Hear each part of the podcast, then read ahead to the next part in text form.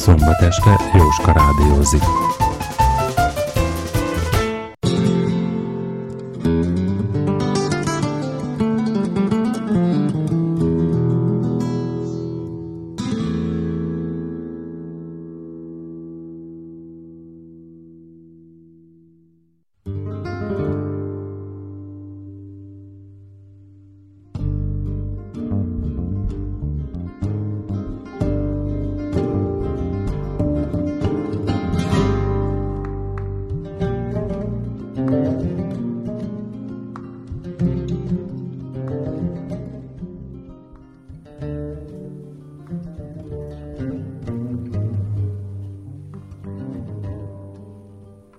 Oscar Wilde, a boldog herceg. Egy oszlop tetején, magasan a város fölött állt a boldog herceg szobra. Tetőtől talpig arany borította, vékony, finom levelekben. Két ragyogó zafír volt a szeme, s hatalmas rubint piroslott a kardja markolatán. Nem hiába, csodálta mindenki.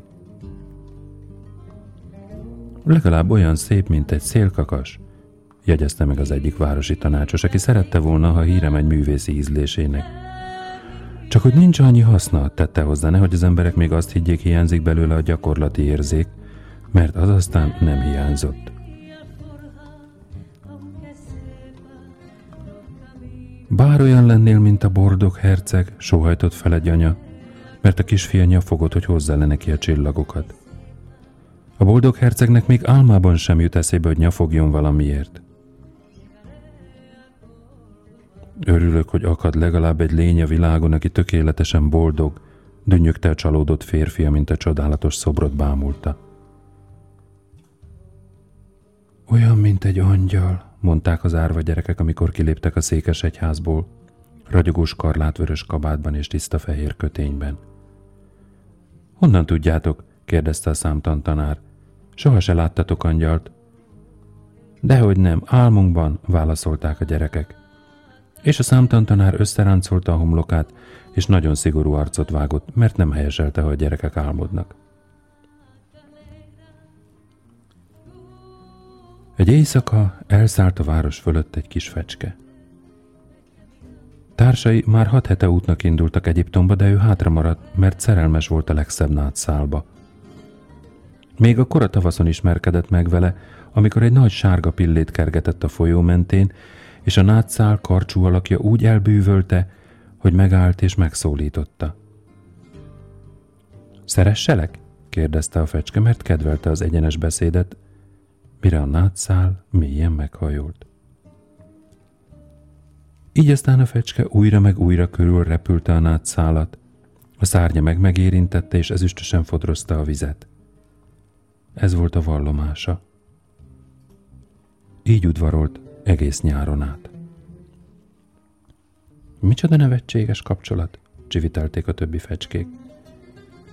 Nincs a mennyasszonynak pénze, és túlságosan sok a rokona. És csak ugyan. A folyót szinte elborította a nád. Azután beköszöntött az ősz, és a fecskék elrepültek.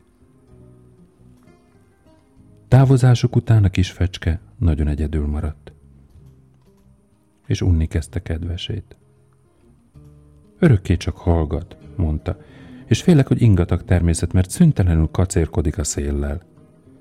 És valóban, a nátszál a legkisebb szélre is a lehető legkecsesebben hajladozott. Elismerem ugyan, hogy otthon ülő teremtés, folytatta a fecske. Én viszont szeretek utazni. Szeressen hát utazni a feleségem is. Eljössz-e velem? kérdezte végül a nátszáltól. De az csak fejét rázta, annyira ragaszkodott otthonához. Hitegettél csak, kiáltotta a fecske. Indulok a piramisokhoz. Isten veled! És elrepült.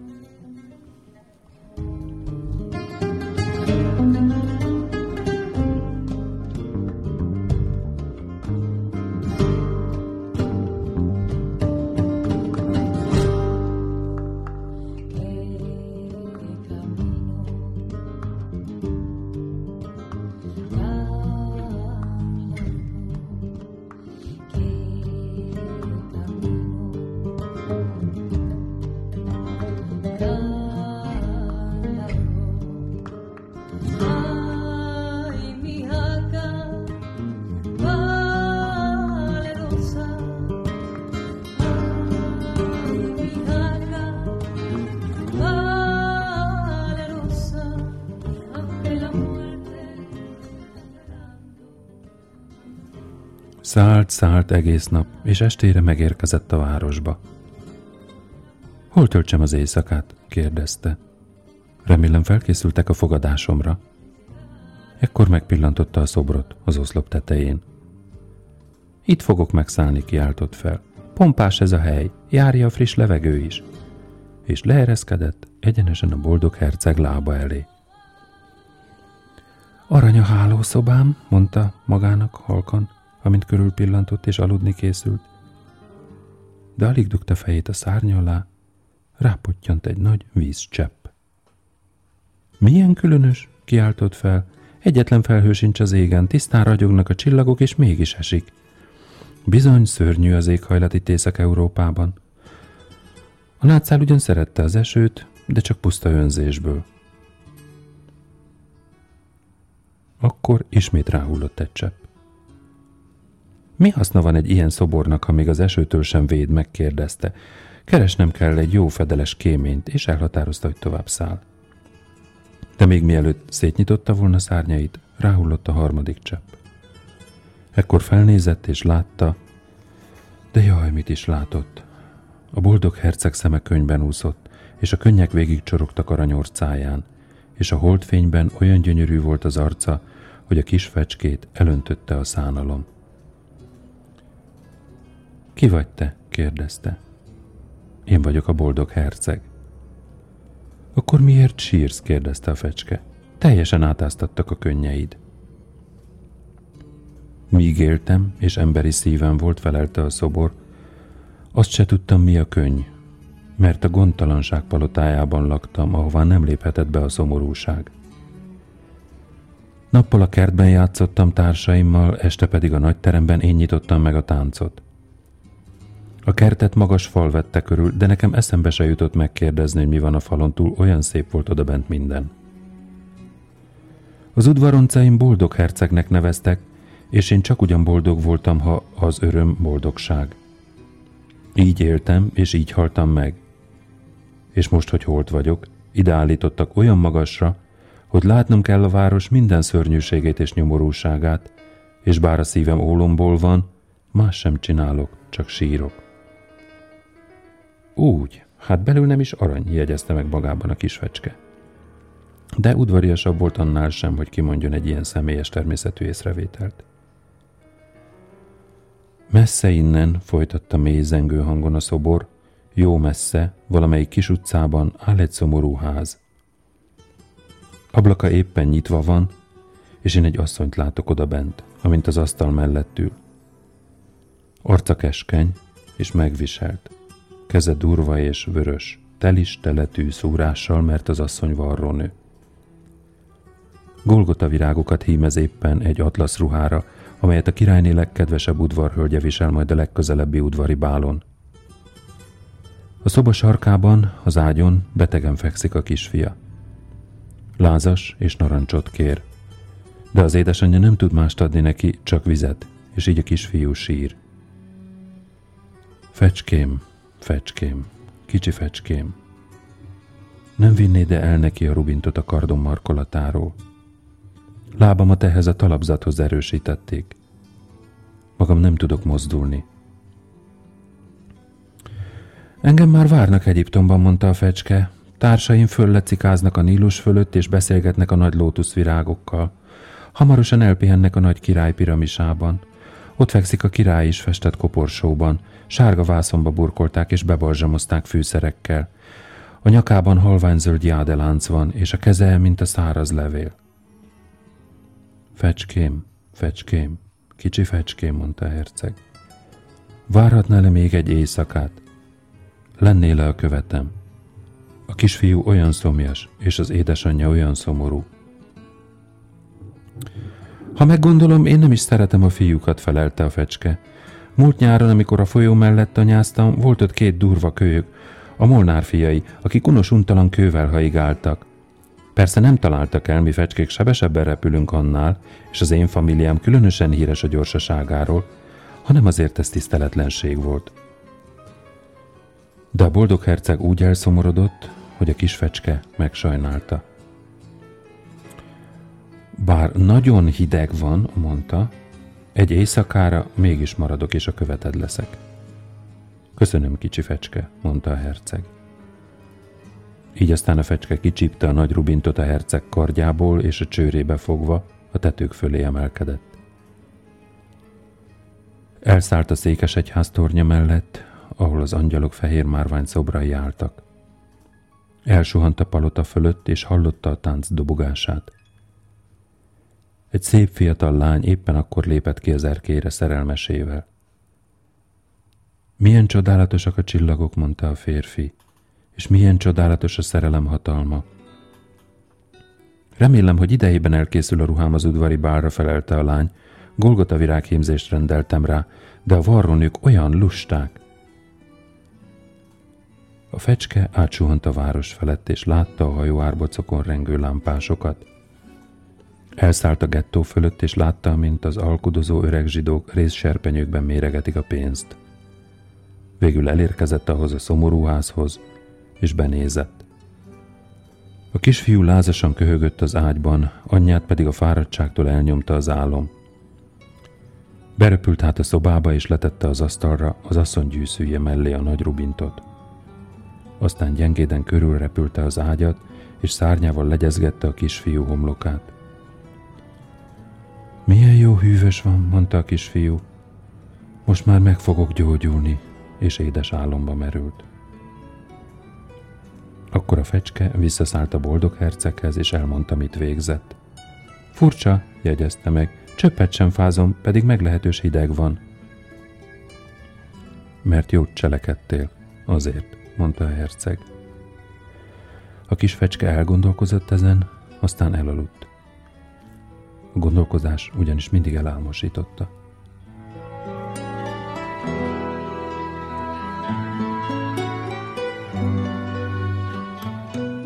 Hajnalban elszállt a folyóhoz, és megfürdött. Milyen rendkívüli jelenség, mondta a madártan professzor, amikor áthaladt a hídon. Fecske télen. És hosszú levelet írt az esetről a helybéli újságnak. Nagy feltűnést keltett vele, mivel teletűzdelte olyan szavakkal, amelyeket senki sem értett. Ma este indulok Egyiptomba, mondta a fecske, és előre örült az elkövetkezőknek. Meglátogatta sorra a műemlékeket, és sokáig elüldögélt a templomtorony csúcsán. Amerre csak megfordult, a verebek felcsiripeltek. Nicsak, egy előkelő idegen mondogatták egymásnak, és így aztán a fecske nagyon jól érezte magát.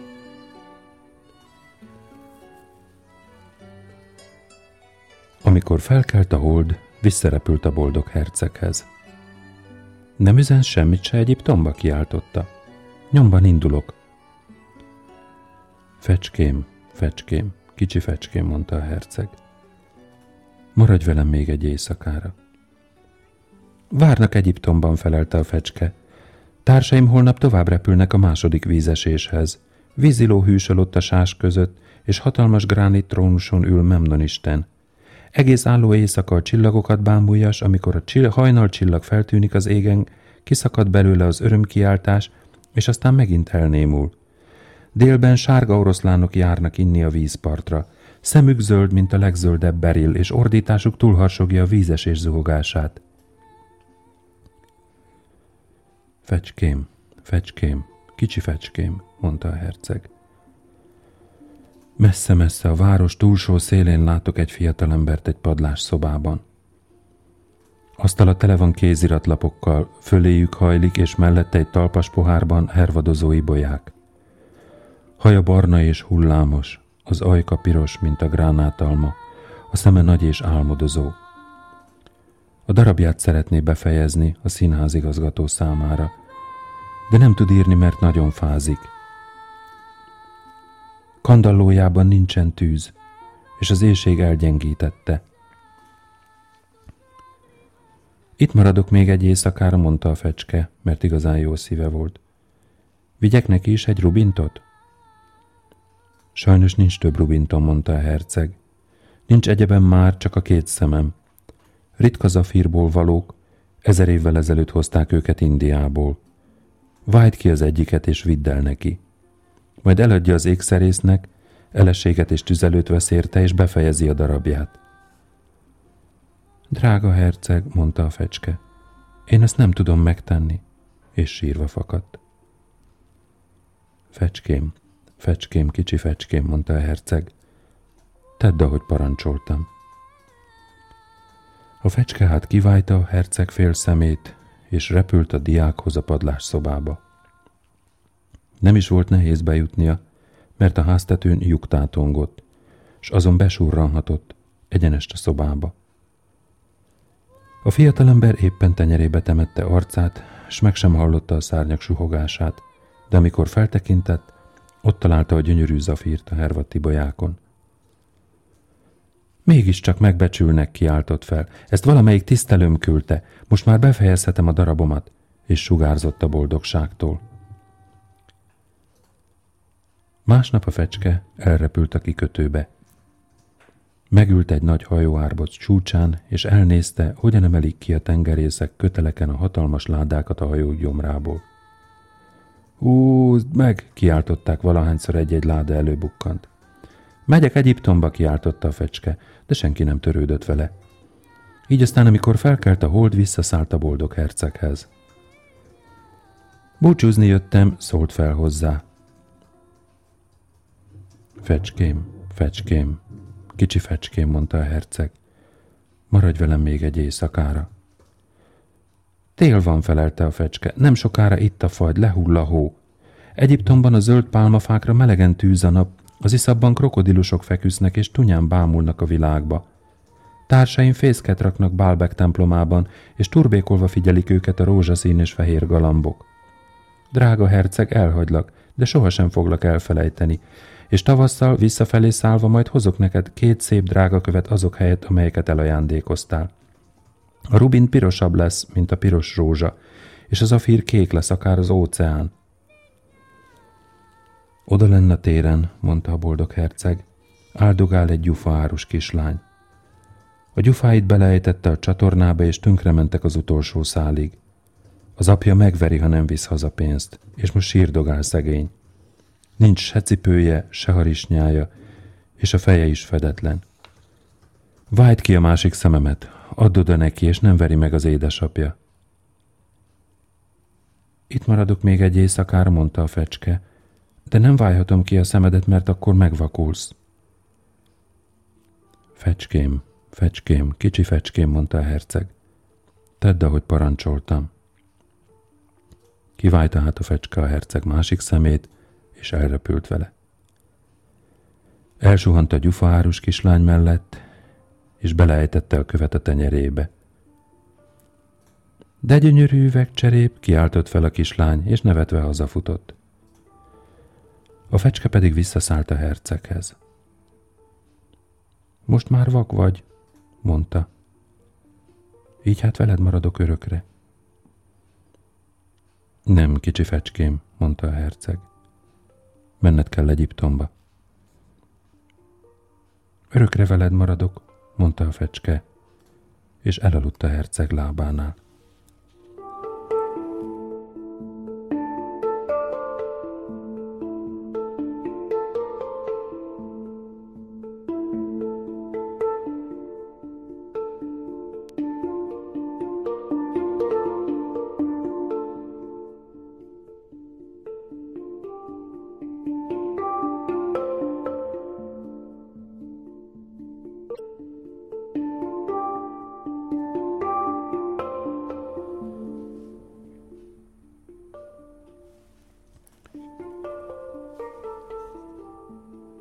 Másnap a kis fecske a herceg vállára telepedett, és arról mesélt neki, mi mindent látott ő idegen országokban. Mesélt a piros ibiszekről, amelyek hosszú-hosszú sorokban áldogálnak a Nílus partján, és csőrükbe kapják az aranyhalakat. Mesélt a Sphinxről, amely olyan öreg, mint maga a világ. A sivatagban él, és tud mindent. Mesélt a kalmárokról, akik lassan lépkednek a tevéik oldalán, és borostyán láncot visznek a kezükben. Mesélt a holdhegyek királyáról, aki fekete akár az ébenfa, és egy nagy kristály az istene. Mesélt az óriás zöld kígyóról, amely egy pálmafán alszik, és húsz papja mézes kaláccsal eteti. Mesélt a törpékről, akik a nagy tavon óriás leveleken hajóznak, és örökös háborút vívnak a lepkékkel. Drága kicsi fecském, mondta a herceg, csodálatos dolgokat beszélsz nekem, de nincs csodálatosabb az emberi szenvedésnél. Nincs nagyobb titokzatosság, mint a nyomorúság. Repülj végig a város felett, kicsi fecske, és meséld majd el nekem, mit láttál. Így a fecske végigrepült a város felett, és látta, hogy a gazdagok szép házaikban boldogan vigadoznak, míg a koldusok ott üldögélnek a kapuk előtt. Berepült a sötét sikátorokba, és belenézett az éhező gyermekek fehér arcába, mint közömbösen bámulták a fekete utcát. Egy hídból tíve alatt két kisfiú feküdt, szorosan egymás karjában, hogy meg ne dermessze őket a hideg. Jaj, de éhesek vagyunk, mondták. Itt nem alhattok, kiáltott rájuk az őr, és a két kisfiú nekivágott az esőnek. Aztán a fecske visszarepült, és elmondta a hercegnek, amit látott. Beborítottak aranyjal, mondta a herceg. Fejtsd le rólam levelenként, és add a szegényeimnek. Az élők azt képzelik, hogy az arany boldogságot hoz rájuk. A fecske lecsipegett tehát az aranylevélkéket egyiket a másik után, míg a boldog herceg tetőtől talpig kopott nem lett és szürke. És az aranylevélkéket egyiket a másik után mind a szegényeknek vitte, és a gyermekek arca kipirosodott tőle, nevetésük, játszadozásuk felverte az utcát. Van már otthon kenyerünk, kiáltották. Akkor lehullott a hó, és a hóra jött a fagy. Az utcák, mintha ezüstből volnának, úgy csillogtak és ragyogtak. A háza kereszéről hosszú jégcsapok lógtak, meg annyi kristálytőr. Az emberek pedig mind bundába bújtak, és a kisfiúk piros sapkában korcsolyáztak a jégen. A szegény kicsi fecske egyre jobban és jobban fázott, de annyira megszerette a herceget, hogy nem akarta elhagyni. Felcsipegette a morzsákat a pék ajtaja előtt, amikor a pék nem látta, és szárnyaival csapdosott, hogy felmelegedjék. Végül érezte, hogy nem sokára meghal. Már csak annyi ereje maradt, hogy utoljára rászállhatott a herceg vállára. Isten veled, drága herceg, suttogta. Ugye megengedett, hogy megcsókoljam a kezedet? Örülök, kicsi fecském, hogy végre mégis elindulsz Egyiptomba, mondta a herceg. Túlságosan hosszan időztél itt. De inkább az ajkamat csókold meg, mert szeretlek. Nem Egyiptomba indulok, mondta a fecske. A halál házába megyek. És a halál ugye az álom testvére. Azzal ajkon csókolta a boldog herceget, és holtan hullott a lába elé. Ebben a pillanatban furcsa roppanás hallatszott a szobor belsejéből, mintha valami eltört volna. S csak ugyan, az ólomszív ketté hasadt. Szörnyen kemény volt a fagy, annyi bizonyos.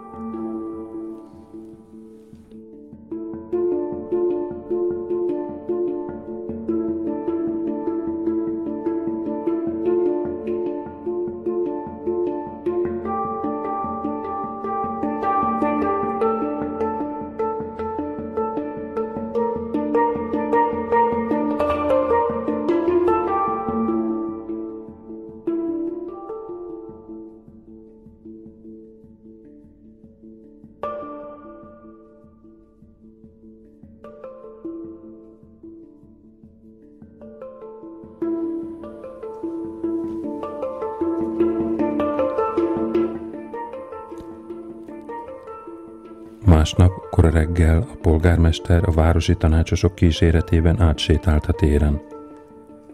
Ahogy elhaladtak az oszlop mellett, a polgármester feltekintett a szoborra. Uram Isten, de ütött kopott ez a boldog herceg, mondta. Ütött kopott, de még mennyire? harsogták a városi tanácsosok, akik mindig egyetértettek a polgármesterrel. és felkapaszkodtak a szoborhoz, hogy megnézzék közelebbről. Kiesett a Rubinta kardjából, eltűnt mind a két szeme, és aranyos külsejét is elvesztette, szólt a polgármester, hiszen koldusabb már a koldusnál. Koldusabb már a koldusnál, ismételték a városi tanácsosok. És itt meg éppenséggel egy halott madár hever a lábánál, folytatta a polgármester. Csak ugyan legfőbb ideje rendeletben szabályoznunk, hogy a madaraknak tilos itt meghalniuk. És a városi írnok feljegyezte a javaslatot. Így aztán lebontották a boldog herceg szobrát. Mivel, hogy nem szép, nem is hasznos többé, jelentette ki a művészetek egyetemi professzora. Azután megolvasztották a szobrot a kemencében, és a polgármester egybehívta a városi tanácsot, hogy elhatározzák, mi történjék az érccel. Természetesen új szoborra van szükségünk, mondta. És legyen az az én szobrom. Az én szobrom, mondta mindegyik városi tanácsos, és civakodni kezdtek. És amikor utoljára hallottam felőlük, még egyre csak civakodtak.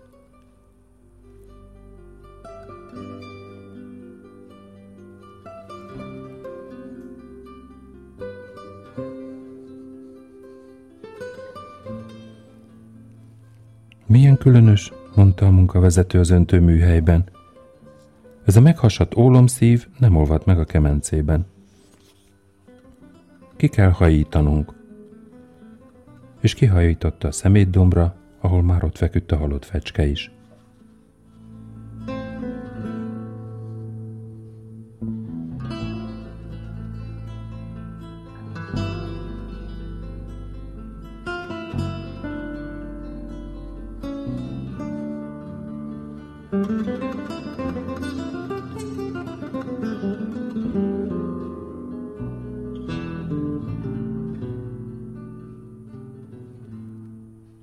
Hozd el nekem a városból azt a két dolgot, ami a legértékesebb, mondta az úr az egyik angyalának, és az angyal elhozta az ólomszívet és a holtmadarat. Jól választottál, szólt az Isten, mert ez a kis madár örökké énekelni fog az én paradicsom kertemben, és a boldog herceg az én aranyvárosomban dicsőít majd engemet.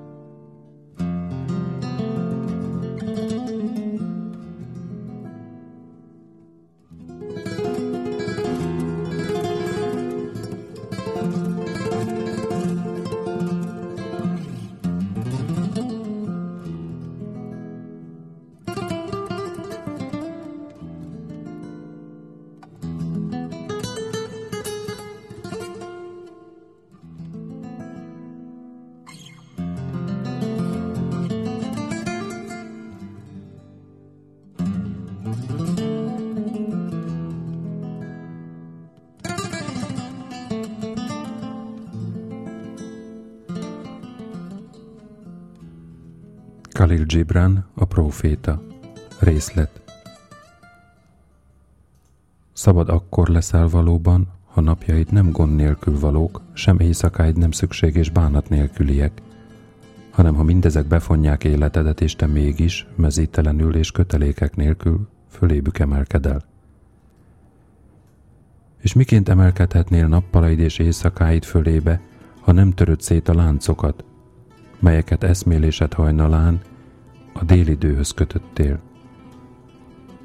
Amit szabadságnak neveztek, a valóságban e láncok legerősebbike akkor is, ha a láncszemek csillognak a napfényben, és elkápráztatnak benneteket.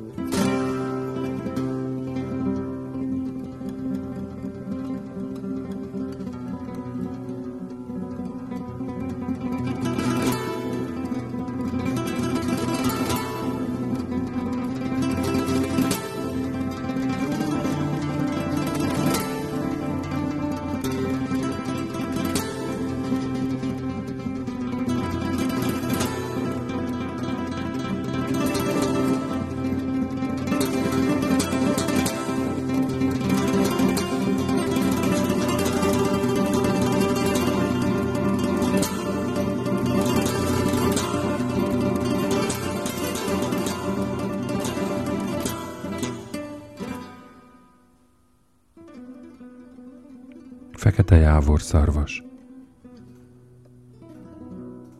Ha az indián tesz valamit, mindig kör szerint teszi. Ez pedig azért történik így, mert a világ hatalma mindig körben hat, és minden dolog kerek akar lenni.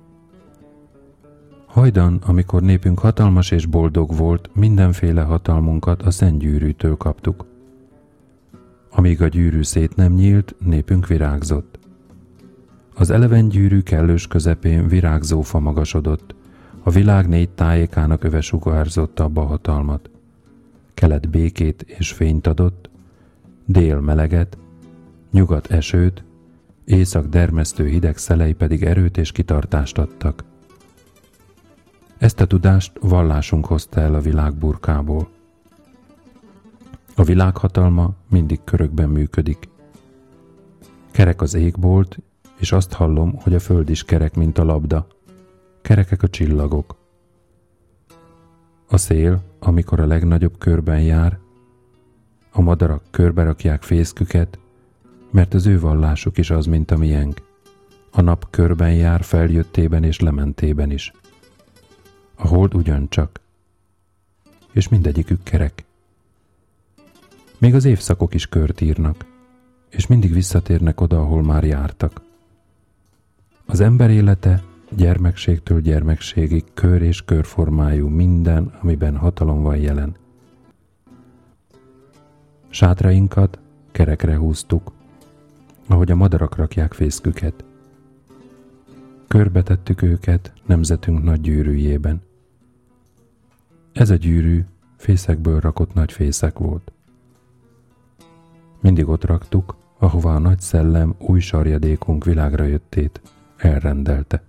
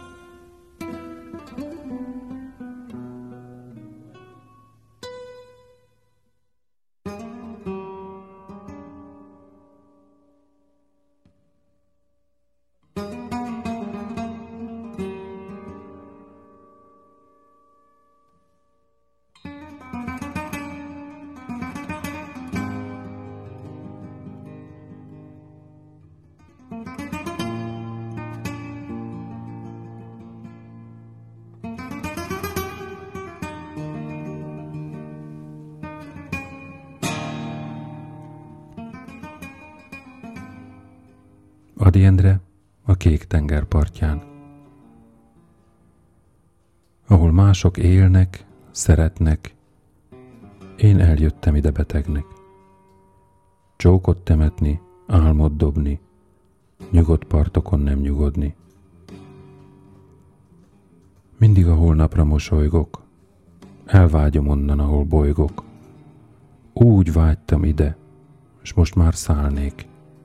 Ó, én bolond, bús, beteg árnyék.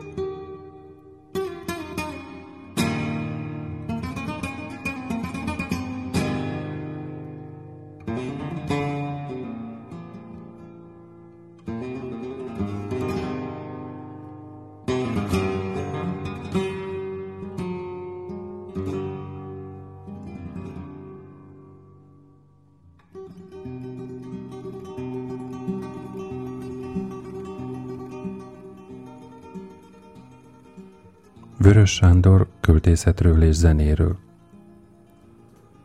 Költészet és zene feltétlenül kiegészítik egymást. Együtt járnak, de nem hiszem, hogy a zeneszerzők számára a költészet inspiráló lenne. Inkább anyag, amit fel tudnak használni, mint egy épületnek a váza, a gerendázata vagy a vastraverzei. Tapasztalatom szerint a zeneszerző számára a költészet ezt jelenti – a zeneszerző úgy használja fel a verseket, mint a kőműves az épületnek a vázát. Ihletet a zeneszerző egészen máshonnan nyer, mint ahogy többnyire a költő sem a zenéből, sokkal inkább az élményeiből és a rajta átúszó, a lelkén keresztül úszó idegen, szinte meghatározhatatlan anyag az, amiből az ember formál. Nem hiszem, hogy különösebb jelentősége lenne annak az ihletésnek, amit egyik művészet a másikra jelent. Bár Persze ez is előfordulhat.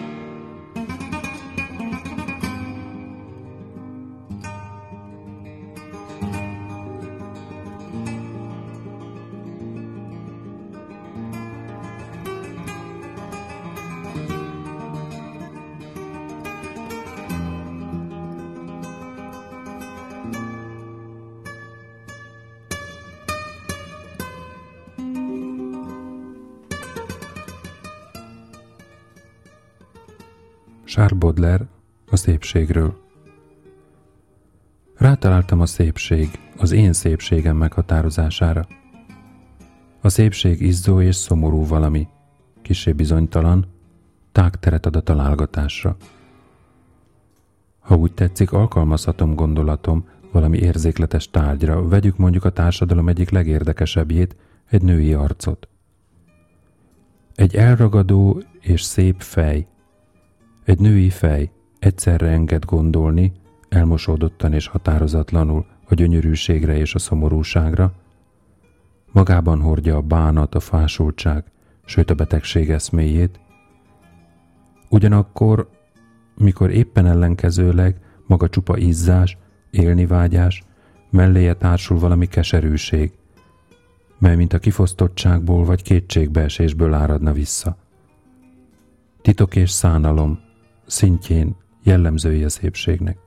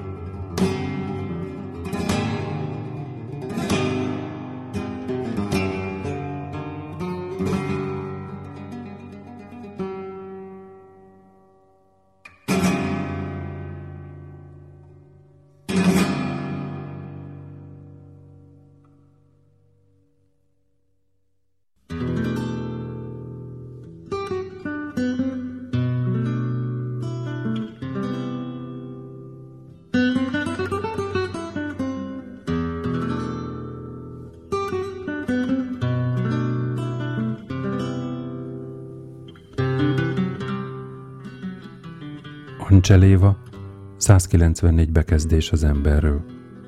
152. Történt a 20. századnak és Európának is a közepetáján, hogy élt ott egy vidéki orvos, tüdőbetegek és szegények is tápolója. Családja is volt az orvosnak, felesége és korán filosznak indult kamaszodó fia. Egy napon elvitték családostól egy messzi táborba, amit csak kamaszodó fiának sikerült túlélnie. Ez a fiú a lágerben megismerkedett és összebarátkozott egy hozzá hasonló sráccal, de hamarosan szem előtt tévesztették egymást, és mindegyik azt hitte a másikról, hogy meghalt. Pedig az orvos fia hazatért Európa közepére, keletibb közepére. A másik kikötött valahol Amerikában. Sok-sok évvel ezután egy napon kinyitotta az újságot az Amerikába szakadt régi barát, és azt olvassa benne, hogy ezt a fiút ott Európa közepetáján, különben már nem is fiút, halálra ítélték. Megörült a hírnek a valamikori srác, és fel is ugrott karos székéből, hangos szóval mondván, a Jóska él! Mert bármennyire is elbitangolt ez a század a korábbiak szokásaitól, azt azért megtartotta, hogy csak élőket ítél halálra.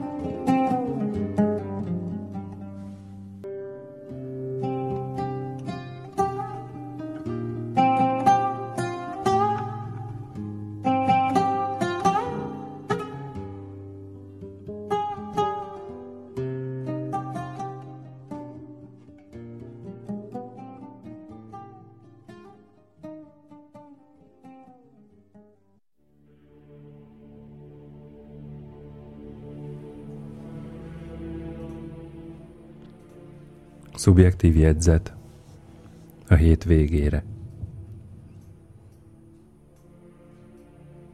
Történetileg nem semmi hét végére értünk most. Ha visszagondolok az elmúlt hétre, nagyon nagy, meghatározó jelentőségű eseménnyel indítottuk egy héttel ezelőtt ezt a bizonyos hetet. Nagy, elhat- nagy elhatározást, nagy nekibuzdulás követett, majd nagy tetteket hajtottunk végre. Nagyon büszke vagyok magunkra. Elkészítettünk egy maratont, jó páran kitartottunk a célig, beküldtetek összesen 47 műsor részt, ezekből össze tudtam állítani egy maraton mindaddig, amíg közel távol minden területen, ahol hallgattak bennünket, föl is kelt a nap vasárnap reggel, és még jutotta belőle egy teljes órára kedden este 8 órakor is. Elkészítettük a hangjáték változatát Shakespeare Szent Ivánéi Állam című vígjátékának, amit Csaba össze is állított, és ez a két órás vígjáték is elhangzott az éjszaka során. Rekordmennyiségű anyagból dolgoztunk, és meggyőződésem, hogy nagyon jól éreztük magunkat, amire utalnak egyébként a hét során készített rádióműsorfájlok, apró megjegyzései, visszatükröződései mindennek, amit azon az éjszakán sikerült átélnünk. Most pedig ugrom egy nagyot, ami a mai nap. A mai napon Zsolt segítségével indult el az adás, mert hogy nem voltam jelen. Nagyjából Anita műsorának a végére értem vissza, de nagyon igyekeztem, hogy azokat ne hagyjam hallgatni való nélkül, akik számítanak arra, hogy ma este hallani fognak engem. Személyes oka volt annak, hogy miért választottam Oscar Wilde a Boldog Herceg című meséjét. Valahogy úgy éreztem, hogy itt van az ideje, és valamiért egy ideje már körözött a fejemben. Története van annak, hogyan került bele. Pályakezdő tanárkoromban az egyik kollégám, aki osztályfőnök volt, azt javasolta, hogy miután úgyis hosszabb időt fogok az osztályával eltölteni, mi lenne, hogyha egy picikét jobban összeismerkednénk, és hogyha közös élményeket szereznénk. Én mondtam, hogy én állok elébe, nagyon szimpatikus együttmunkálkodásnak nézek én elébe, úgy látom ezzel az osztályjal és ezzel az osztályfőnökkel. Egészen pontosan ő mire gondolt. Mondta, hogy az osztályon belül több tehetséges gyereket is lát, mi lenne, hogyha készítenénk egy színdarabot. Én, az, az én kezembe az időtájt került Oscar Wilde mese gyűjteménye, és akkor én föltettem neki a kérdést, hogy ő ehhez mit szólna. A mit szólás az abból állt, hogy összeverbuvált, ő saját maga díszleteket készített, összeverbuvált pár kollégát, akik zenét biztosítottak a színdarab alá. Nekem más dolgom nem volt, mint hogy szerepeket szerepekhez megtaláljam a megfelelő hangokat és megfelelő tanulókat, utána begyakoroltassam ezt a darabot a diákokkal, majd egy iskolai rendezvény során ezt az egészet előadjuk, úgy, hogy ez a kolléga létrán mászkálva még be is világította ezt a bizonyos darabot, és valamilyen csoda folytán úgy alakult, hogy volt az osztályban két lány, Mind a két lánynak nagyon karakteres, de egymáshoz közeli hangfekvésű hangja volt, gyakorlatilag tercben beszéltek egymáshoz képest. Így aztán őket választottam ki a narrátor szerepére, és hanghatásban a közönségnek ez meglehetősen nagy élmény nyújtott, hogy a színpad két oldaláról láthatatlanul két egymással nagyon jó harmóniában álló hanggal, hallja a történetmesélést. Nagy élmény volt együtt dolgozni, azt hiszem egyébként talán minden egyes ilyen együttmunkálkodás fázisában maga az együttmunkálkodás a nagyobb élmény, és nem maga a produkció. Minden esetre felejthetetlen közös élmény volt ezzel az osztályjal. Ugyanúgy, mint ahogy felejthetetlen közös élmény lett, bár nem fizikailag nem együtt dolgoztunk, de mindannyian adtunk valamit bele abba a bizonyos Szent Ivánéi álomdarabba, meghallgatni azt, hogy milyen lett maga a produktum, és hallani, és örülni, és nem csak saját magunk sorainak, nem csak annak, hogy visszahalljuk azt, amit magunk mondtuk, hanem azt, hogy a teljes produkció hogy sikerült. És ettől lett nagyszerű a szombatról vasárnapra virradó éjszaka.